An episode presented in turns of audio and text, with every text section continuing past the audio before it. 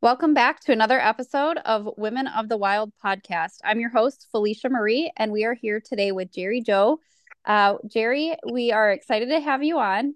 And you are an all around outdoors woman. I see you out there deer hunting, duck hunting, doing photography, all these great things. But would you mind telling our listeners a little bit about yourself and introducing yourself? Yeah, like Felicia said, my name is Gerri Jo Hibbs. I go by Jo. Um, I was born and raised in southern Middle Tennessee, about an hour south of Nashville.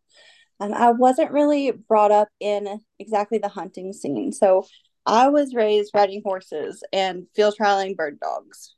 So what we all did was for like the competition purpose.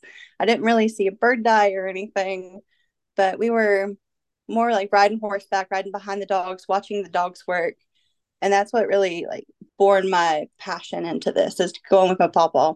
I'd be like three and four years old, riding on the front of my grandpa's trooper saddle,